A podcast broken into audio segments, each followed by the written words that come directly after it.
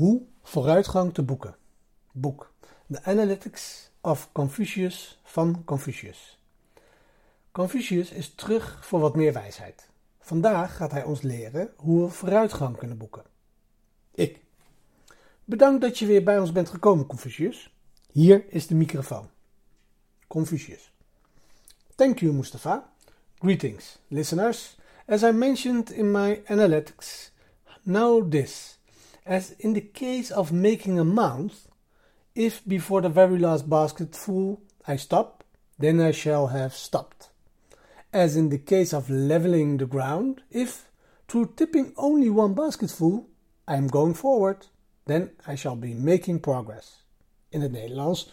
Confucius, dankjewel, Mustafa en groete luisteraars. Zoals ik in mijn analecten vermeld, weet dit.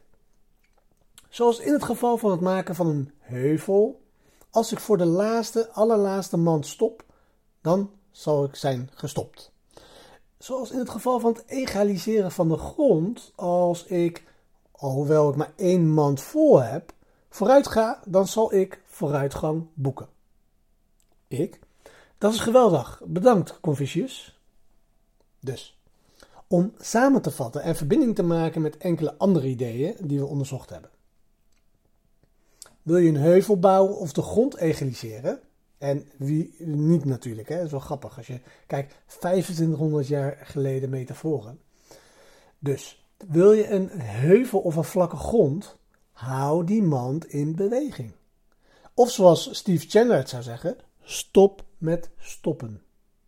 En zoals ze zeggen, als je een berg beklimt, maakt het niet uit hoe vaak je opgeeft, zolang je voeten maar in beweging blijven.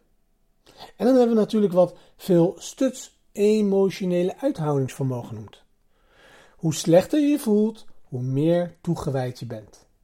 En dan SN Cuenca leert ons om opnieuw te beginnen. Elke keer als we afgeleid worden. Begin gewoon opnieuw. En opnieuw. En opnieuw. En opnieuw.